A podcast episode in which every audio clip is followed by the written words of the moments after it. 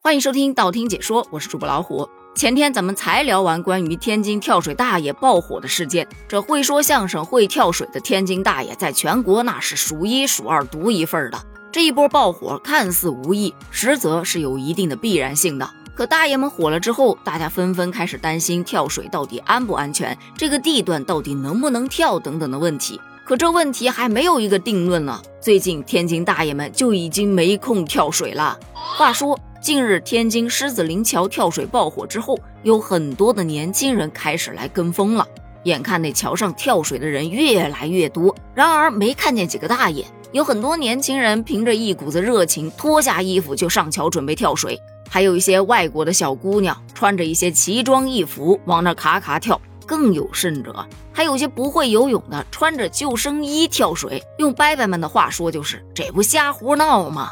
毕竟人家那些大爷大妈也不是跳了一天两天了，人家从小就搁那跳着玩，才有了现在的这一番随便跳的功夫。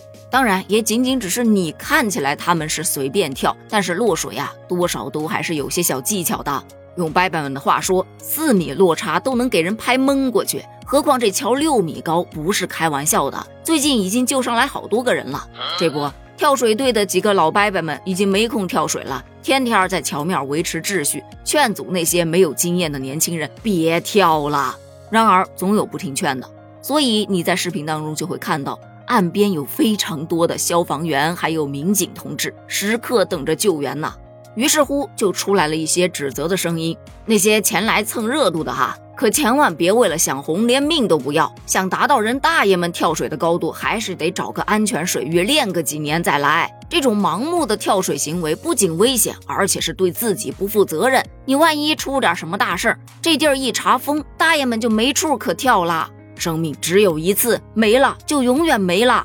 就是搁那堵塞交通呢，给人家消防员民警同志添了多少麻烦呢？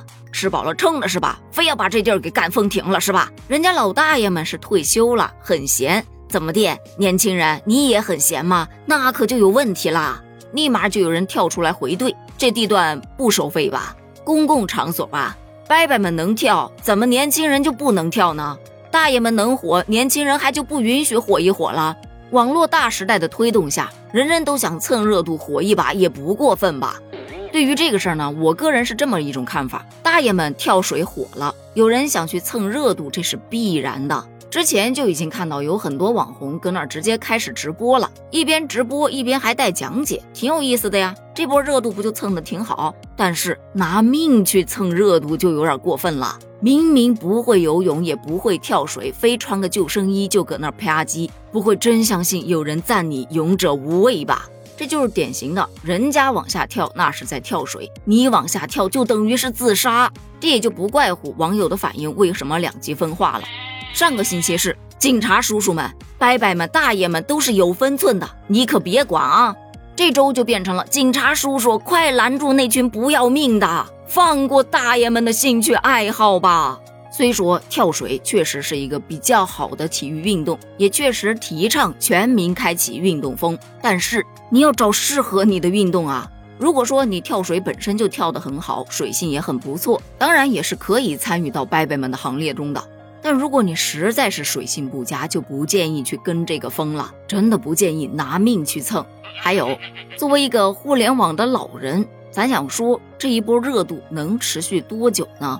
就为这一时的流量和关注，把自己的身体健康和性命弃之不顾，真的划得来吗？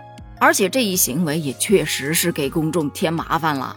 就这两天的时间，已经有好几个人因为入水姿势不对而被水给拍晕，都是大爷和天津消防们救起来的。所以说呀，大家跳水量力而行，避免意外的发生，适度娱乐，安全第一。对此你又是怎么看的呢？欢迎在评论区发表你的观点哦，咱们评论区见，拜拜。